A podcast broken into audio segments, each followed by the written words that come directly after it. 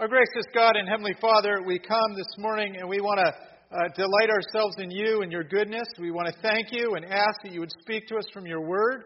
Uh, we know that your Holy Spirit has uh, instruction for us here and training and, and uh, reproof and correction, even. And so, Lord, we ask that the Holy Spirit would be active in our midst, that he would be living uh, amongst us, that we would be reminded that corporately we are uh, the temple of the Holy Spirit. Pray that you would give me uh, the words to say as we go through this passage. In Jesus' name we pray. Amen. Paul's tone in this passage uh, takes a slightly different uh, direction uh, than he has in earlier sections in the book, where he's often a very thorough and logical argument that, that moves along.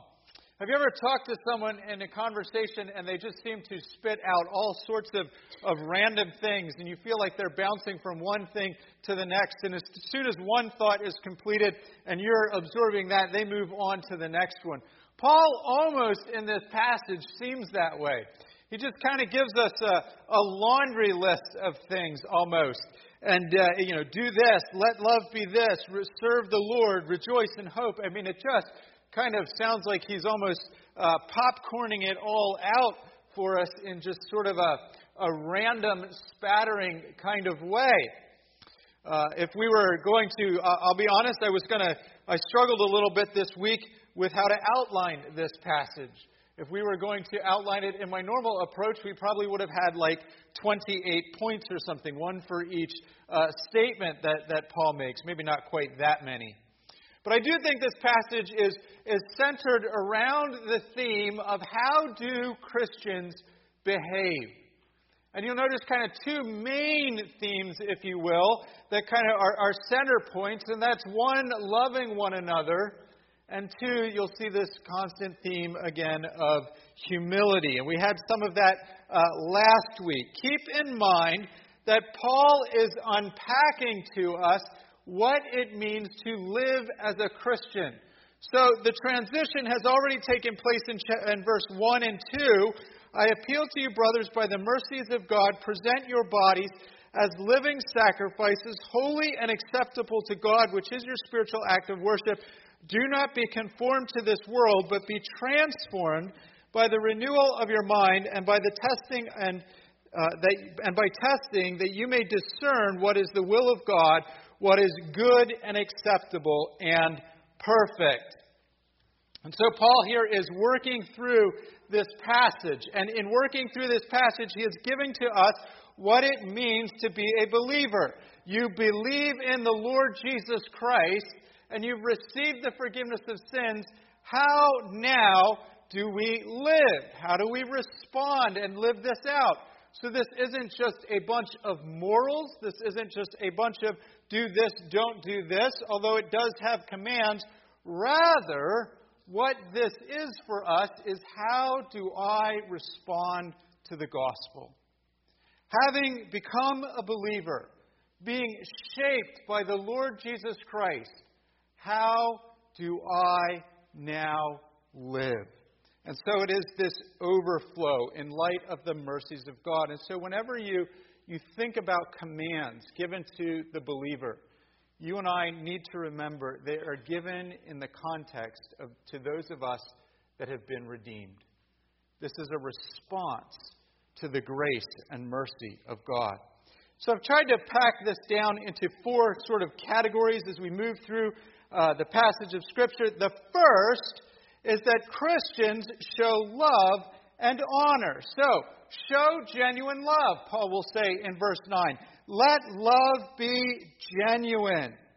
Uh, the love that we have and that we show for other believers should be sincere. It should be honest. It shouldn't be fake. It shouldn't be hypocritical. Uh, we're not just putting on a good show. We're not just trying to make people think uh, we're good and that we smile and we, that we love them, and, and then we go home and underneath our breath we're talking about them and we really don't like them. Rather, our love should be genuine. We're not pretending. He says in verse 10 love one another with brotherly affection. Love one another with brotherly affection. Uh, the word here is where we would get the word Philadelphia, the city of brotherly love. A very similar word here. This appears a number of times in Scripture. 1 Thessalonians 4 9. Now, concerning brotherly love, you have no need for anyone to write to you, for you yourselves have been taught by God to love one another. Hebrews 13:1 Let brotherly love continue. 1 Peter 1:22 Having purified your souls by your obedience to the truth for, for a sincere and brotherly love, love one another earnestly with a pure heart. 2 Peter 1 7, listing a whole bunch of traits that we're to put on, he says, with godliness, put on brotherly affection, and brotherly affection with love. Working through a series there. Christians should show brotherly love. Uh, what does that mean? What does that look like? Well, it's the same kind of love that you would have for a physical brother or sister. The same kind of compassion, the same kind of camaraderie, the same kind of family love. Obviously, this love is not a romantic love, it's not a, a sexual love by any means. It's just you show care. You take care of someone's needs. You're there for them. You're uh, an anchor in their times of difficulties. Maybe you're a help for them.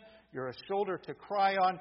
Uh, you're just a good friend, someone that they can confide in. It is just that nature of brotherly love. And this should be in, in all of our relationships inside the church. We are brothers and sisters in Christ. Uh, so, even among relationships in the church amongst opposite sexes, men, we should love women as if they were our sisters, and, and women, we should care for men in the church as if they were our brothers. And you wouldn't think of doing something inappropriate towards a brother or a sister. You would just show care and kindness. You would take an interest in their lives. You would talk to them. You would just be a friend. Even then, Paul says we are to outdo one another in showing honor. So he moves, you know, love one another, brotherly affection. Then he says, outdo one another in showing honor.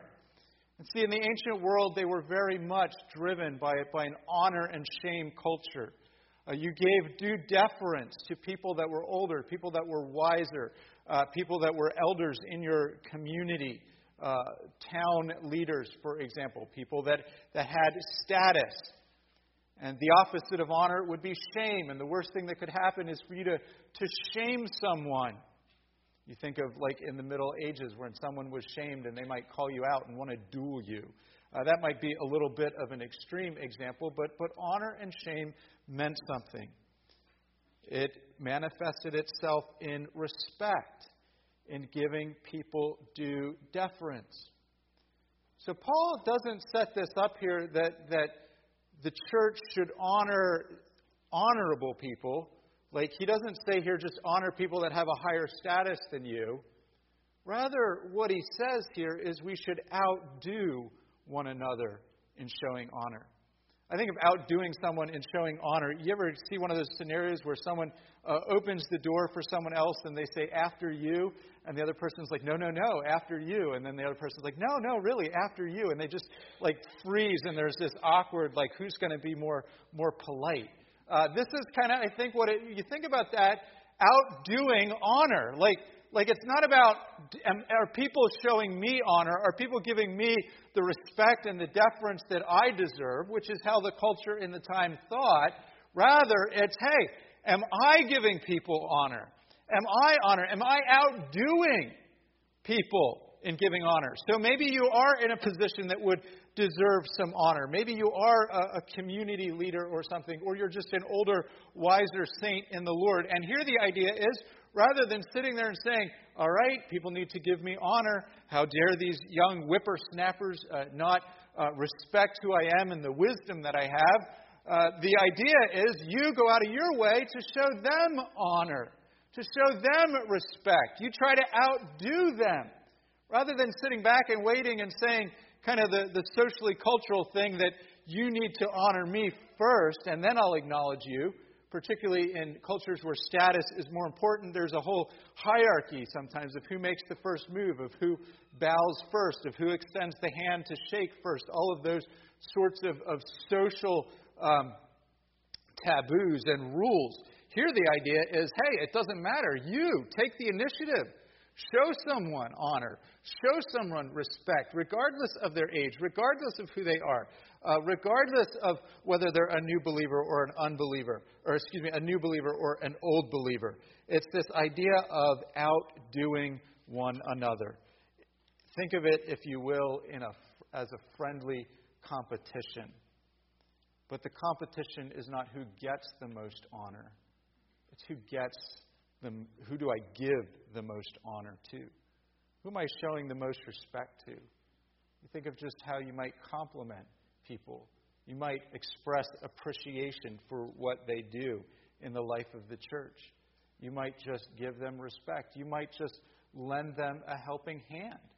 You know, you see a young mother uh, coming in and, and she's carrying three babies or whatever, and you go and say, "Hey, can I can I take one for you, or can I can I take your bag, or can I hold the door for you?" Whereas, you know, in some cultures, maybe you know you would be the one where it's like, "Hey, I'm I'm the one that you should be opening the door for because I'm older and wiser and, and more mature." It's this idea of inside the church, we're not obsessed with our status and people giving praise to us. We're like, how can we give it back to you? And so we should outdo one another in showing honor. Think of honor as showing respect. And as you do this, don't be fake and don't be stingy in it. Be genuine, as Paul has said with regard to love. Also in verse 9, again, I'm trying to hit all of these things that Paul is saying. He says, Let love be genuine, abhor what is evil, hold fast to what is good. So, we are to hate evil. We are to despise what is evil. We are not to be people who tolerate wicked things. We are not to get a pleasure out of it. We're not to allow those things uh, in our lives and in the life of the church. Now, we don't mean this in sort of a self righteous way where we think we're better than everybody else, but just even as you look at your own heart and you know what goes on in there, does the evil drive you to the cross? Does your sin take you back to Jesus, looking for forgiveness and continually going before Him? Do we shrug at evil? Oh, that's just the way the world is. Or do we find it repugnant? Do we find it grotesque? I think just a good example, and it's a hard example to have to, to make again, but you think about the shooting on February the 14th. We should hate the evil of that violence. We should just despise what happened. I mean, that is awful. We have sympathy for those who went through it. We should have a, measure of weeping for them or with them.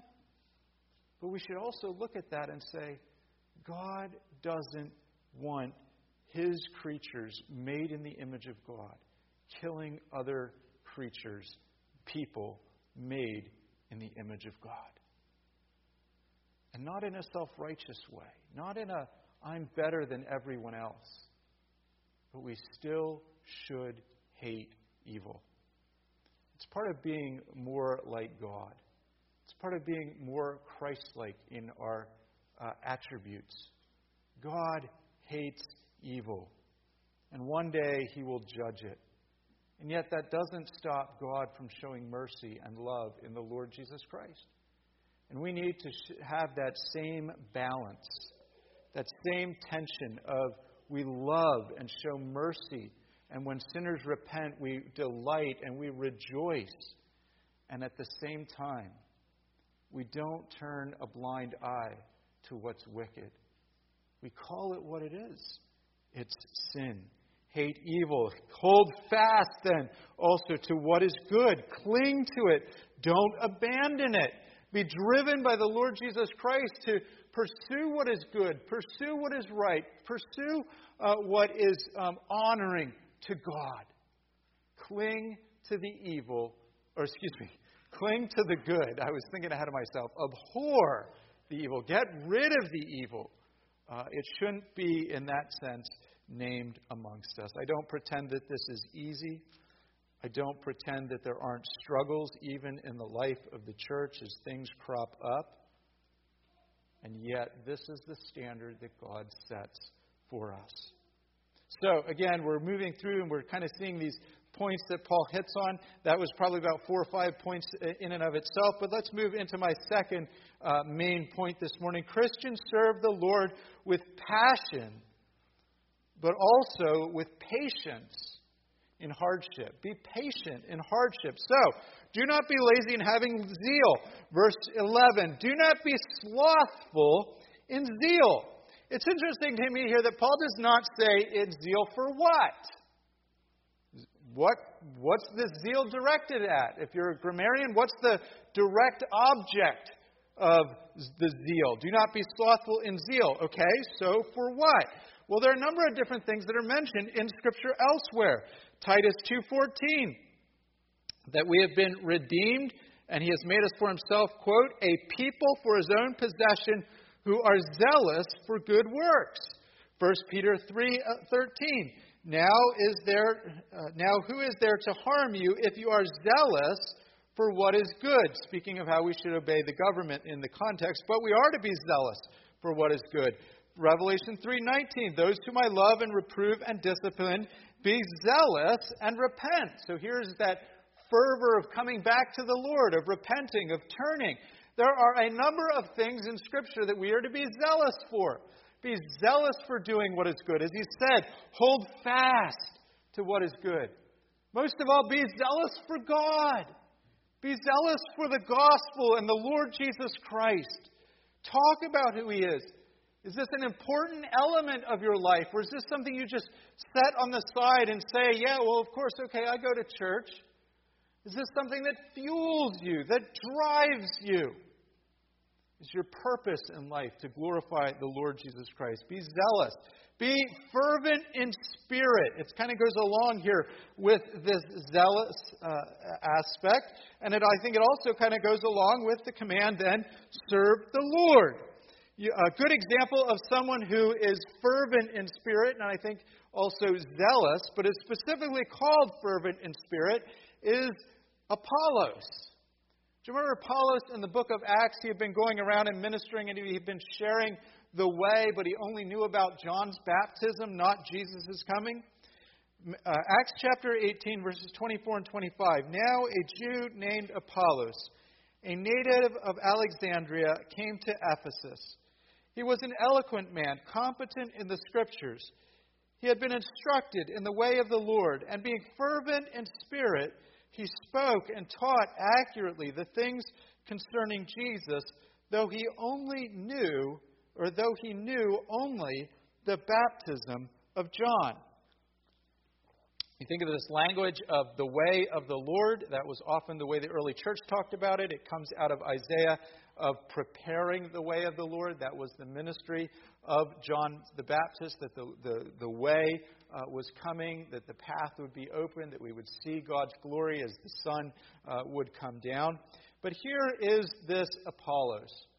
And I imagine something like this happened.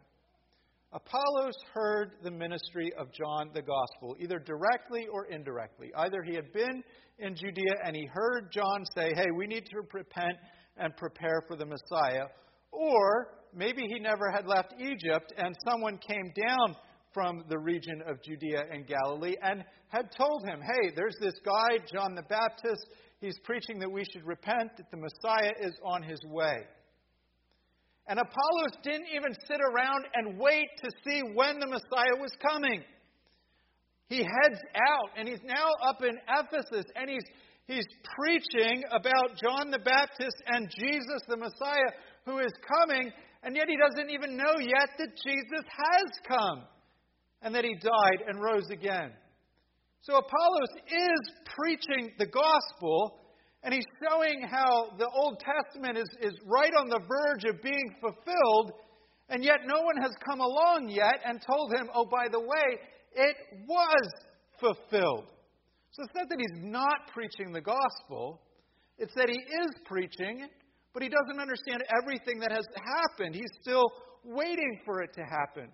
And you can imagine how this works in the ancient world in a time where they didn't have the telephone or email or modern means of communication.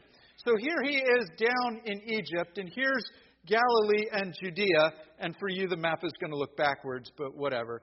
Um, and so the message goes out, and uh, Apollos gets it in Egypt. And here, then, Jesus is living, but Apollos is still here, and he started going out. And he starts going up to Ephesus or maybe other places, and he's doing ministry. And it's, you know, the gospel starts to spread because Jesus has died and rose again. And here's Apollos, and the gospel is spreading, and he's still talking and ministering. And then finally, we get to Acts 18, and it's like the gospel has caught up now with where Apollos is. But that's fervor, right? He didn't even sit around and say, okay, well, I'm not going to do anything until I know for sure when Jesus is coming. He was passionate and he just left and got out there. I think in an analogous way, how many times in our lives do we lack that fervor? We're afraid to say something. Maybe we just use the excuse, and I've done this. You say, you know, I'll just wait until the moment is right. I'll just wait till that perfect in. And the reality is, I'm, I'm covering for my lack of a, a desire to be bold, to have that fervor and just kind of maybe push a little bit to get in there and share something, to say something, to turn uh, the conversation. Maybe I don't like people knowing that I go to church or that I'm a Christian. Maybe I try to keep that aspect of my life separate. That isn't fervor. We need to have a fervor for the Lord, a zeal a fervor in the Spirit and be willing then to serve the Lord. There are lots of ways that we are each called to serve the Lord. We talked about that last week uh, with the various gifts that we're given. But the point is this that each one of us are called to use our gifts and talents and be a servant of the Lord in some way. Why are you in this Christian life? Why are you here uh, today on Sunday? Is it because of the Lord? Is it because you delight in serving the Lord? Because you have a zeal for Him? You have a, a passion for Him? Some of you can think back to when you were first Christians, and man, you were just on fire. And people couldn't get you to shut up about Jesus. And now, maybe for some of us, that fire has died down a little bit. We're still Christians. We still believe these things. The coals are still there and they're hot. But it's not that sort of open flame that we had that was bubbling over. We have heat, but maybe we need to be stoked so that there's light and flame again. Ask the Lord where He would have you serve Him. That He's redeemed you and called you to be His child, and you have this wonderful gospel that has been at work in you. How would He have you respond? Also, we're told to rejoice in hope and be patient in tribulation. Look at verse 12. Rejoice in hope, be patient in tribulation, be constant in prayer. So, something that I've seen happen in people's lives is, is sometimes uh, the people who are the most fervent at one stage of their life, it's also the easiest for them to become the most upset or the most discouraged in the other stage of life. I tend to myself be sort of an even keel kind of person. It's not that I don't get excited, uh, but, I, but I tend to be kind of reserved in my excitement.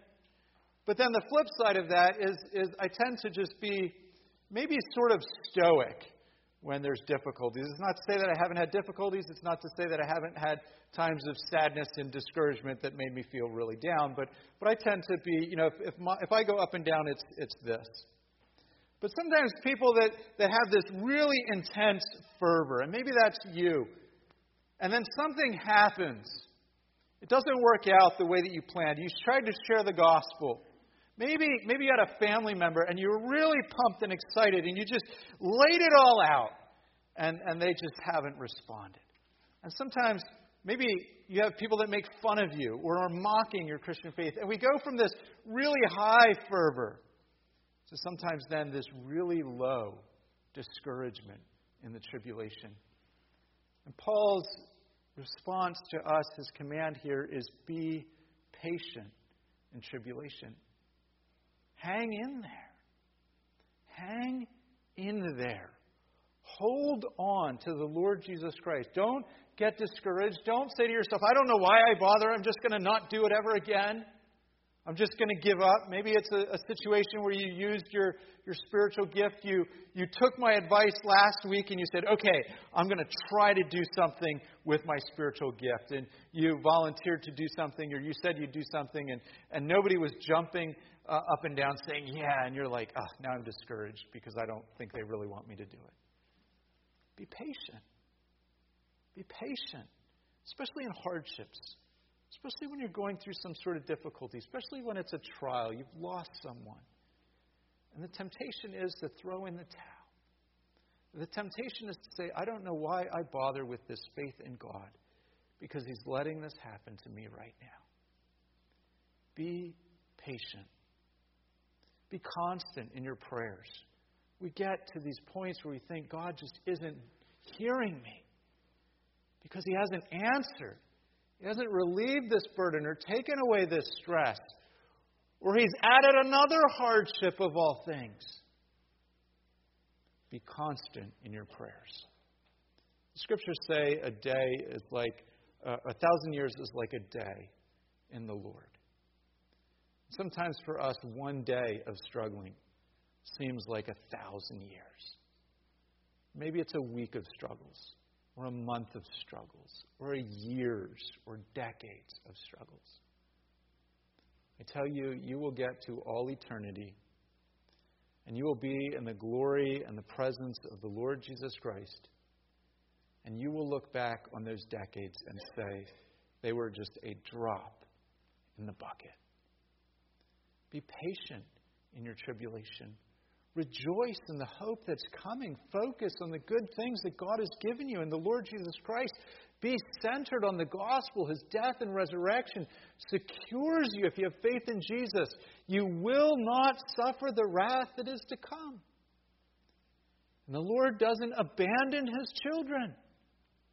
You can read again the, the ending of Romans chapter 8. What shall separate us from the love of God in Christ? Rejoice in that hope. Don't stop praying in the hardship. Don't fall into the trap of your own thinking of, well, maybe God isn't hearing me. He hears the cries of his children.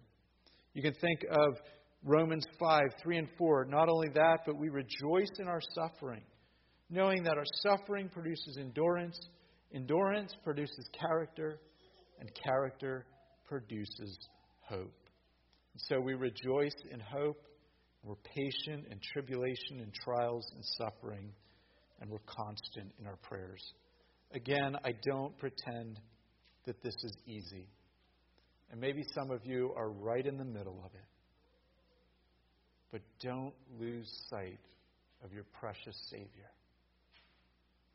Don't lose sight of what He's done for you. Finally, as we continue moving along, we have two more Christians take care of others.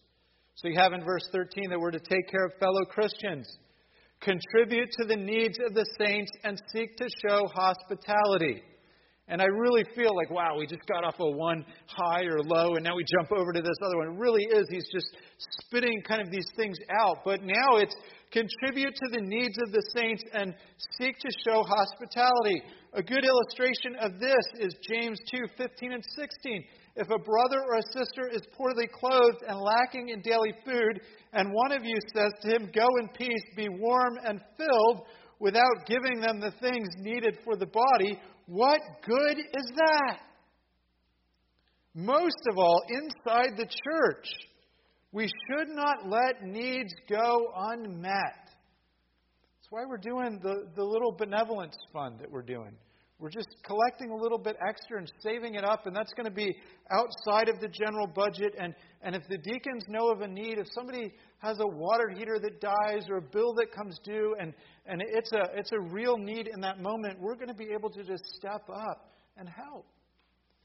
Doesn't have to be also with your money, but maybe some of you can take care of the needs of saints by by helping out. You shovel somebody's driveway, you paint somebody's wall. Particularly young people, you can help elderly people do those things that they maybe can't do as well anymore. Take care of people's needs. Show hospitality. In the ancient world, hospitality was huge. Travelers would come through towns and cities, and, and, and they would go into the town center, and one of the things you would do is you would invite them into your home. Now, I'm not saying that we should necessarily do that today, because our culture is different, cultural expectations are different, our world is different. But hospitality is still something the believer practices. Maybe not just with random people off the street and you say, hey, come sleep in my home, but maybe we do do things to help and take care of people. I'll show you one example, I think, where even though it's the modern world, the ancient world custom of, of hospitality still shows itself. Uh, how many of you read the book or saw the movie The Lone Survivor? There was a, a Navy SEAL guy, right? And his unit got killed, and he was the only one left, hence the term lone survivor. And he gets rescued by someone from a Pashtun village in Afghanistan. And their code of honor mandated hospitality. And they took him into their village and they helped nurse him back to health a little bit. They sent people out to their village, uh, to one of the nearest bases, to tell the Navy that the Navy SEAL was here. And the Taliban shows up at the, the doorstep of the village and they're like, turn this guy over. You, you've got to throw him to us. You know, this is the right thing to do. Turn him in. And their code, which included hospitality, said, no, our honor is at stake here. And this is, this is in the middle of a war, right? I'm sure there were probably some people in that village that did not consider Americans the good guys. And yet they had this standard of hospitality. And I say this to us it's kind of sad when unbelievers can outdo the church in showing hospitality. We need to show hospitality. I'm not saying that that always means that we, and you know, if you have little kids, you don't want to just invite uh, a stranger into your home. Uh, if you're a lady driving your car down the street, you know, you don't want to pick up a hitchhiker. You know, use some common sense and some wisdom. But there are times where you help a stranger. There are times where you do something for a stranger, but particularly inside the church, we should show hospitality. What does this look like? Well, do you have people over sometimes? Now, I know some of you ladies, and, and because my wife is this way too, the minute you say, hey, we're going to have some people over to the house, you think, oh my gosh, I have laundry everywhere. I haven't vacuumed the floors since yesterday, so they're clearly dirty. And, and, and the kids have just eaten crumbs all over the floor. And right away, you just shoot up, and, and I just put a whole bunch of stress on you. Okay, calm down, breathe, you can have people over to your house, and they're going to think it's wonderful that you had them in. And all those pieces of dirt that you notice and your husband doesn't notice, chances are your guests won't notice it either. You can have your child run the vacuum really quick, and it might not be to your standard of perfection, but you can still show hospitality. I say that somewhat jokingly but I do say that in all seriousness. We should be a church where we're not afraid to get together with one another. Where someone new shows up or they're a visitor, maybe we invite them out to lunch. Maybe we do invite them over to our home. It's their second or third Sunday here, and we're already connecting with them, getting together with them for a cup of coffee. I would say this even if an illegal immigrant walked in today, what would be our biggest concern? Would we be willing to feed them at our fellowship meal? If their clothes were tattered, would we be willing to get them something, maybe a warm coat? Or would our first response be, we better call ICE? I'm not saying that we should break the laws. I'm certainly not advocating that, and neither would Paul because of Romans 13. But I am saying hospitality and care needs to be that much of a priority. You have this in Hebrews 13:2, do not neglect to show hospitality to strangers, for thereby some have entertained angels unaware. 1 Peter 4:9, show hospitality to one another without grumbling. Invite someone to your home. Get together with someone. We're doing that with small groups, but don't just wait around and say, well, you know, the small group leader, he has me in his home, so I don't, I don't need to have anybody in my home. particularly in modern day America, we consider our homes kind of like a sanctuary. And that's my safety zone from the world. That's where I go to unwind and kind of detox and, and, and chill out. And we kind of leave that as a barrier. And I'm not saying that your home shouldn't be an element of safety, maybe an element of refuge from the rest of the world. But if you can't trust brothers and sisters in Christ into your home, who can you trust? Who can you welcome? We're to bless our enemies. We'll talk about this more next week as we go into verses 17 and following. I want you to notice verse 15 Rejoice with those who rejoice, weep with those who weep. I heard a pastor one time wisely say this It is easier to weep with those who are weeping than it is to rejoice with those who rejoice. Sinclair Ferguson said something along those lines. And the reason he said that is because how often do you see someone rejoicing and you and I get jealous?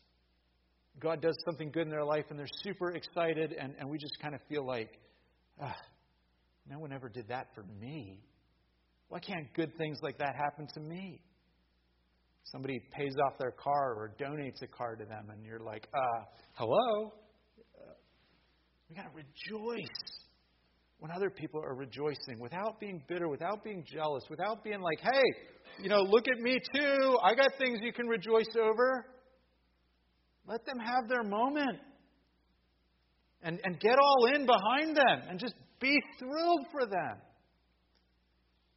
In the same way, weep with those who are weeping. Have sympathy, have empathy. Don't be afraid to show your emotions with them. Don't play the tough guy or gal and be like, okay, uh, you've had enough time crying. Let's buckle up here.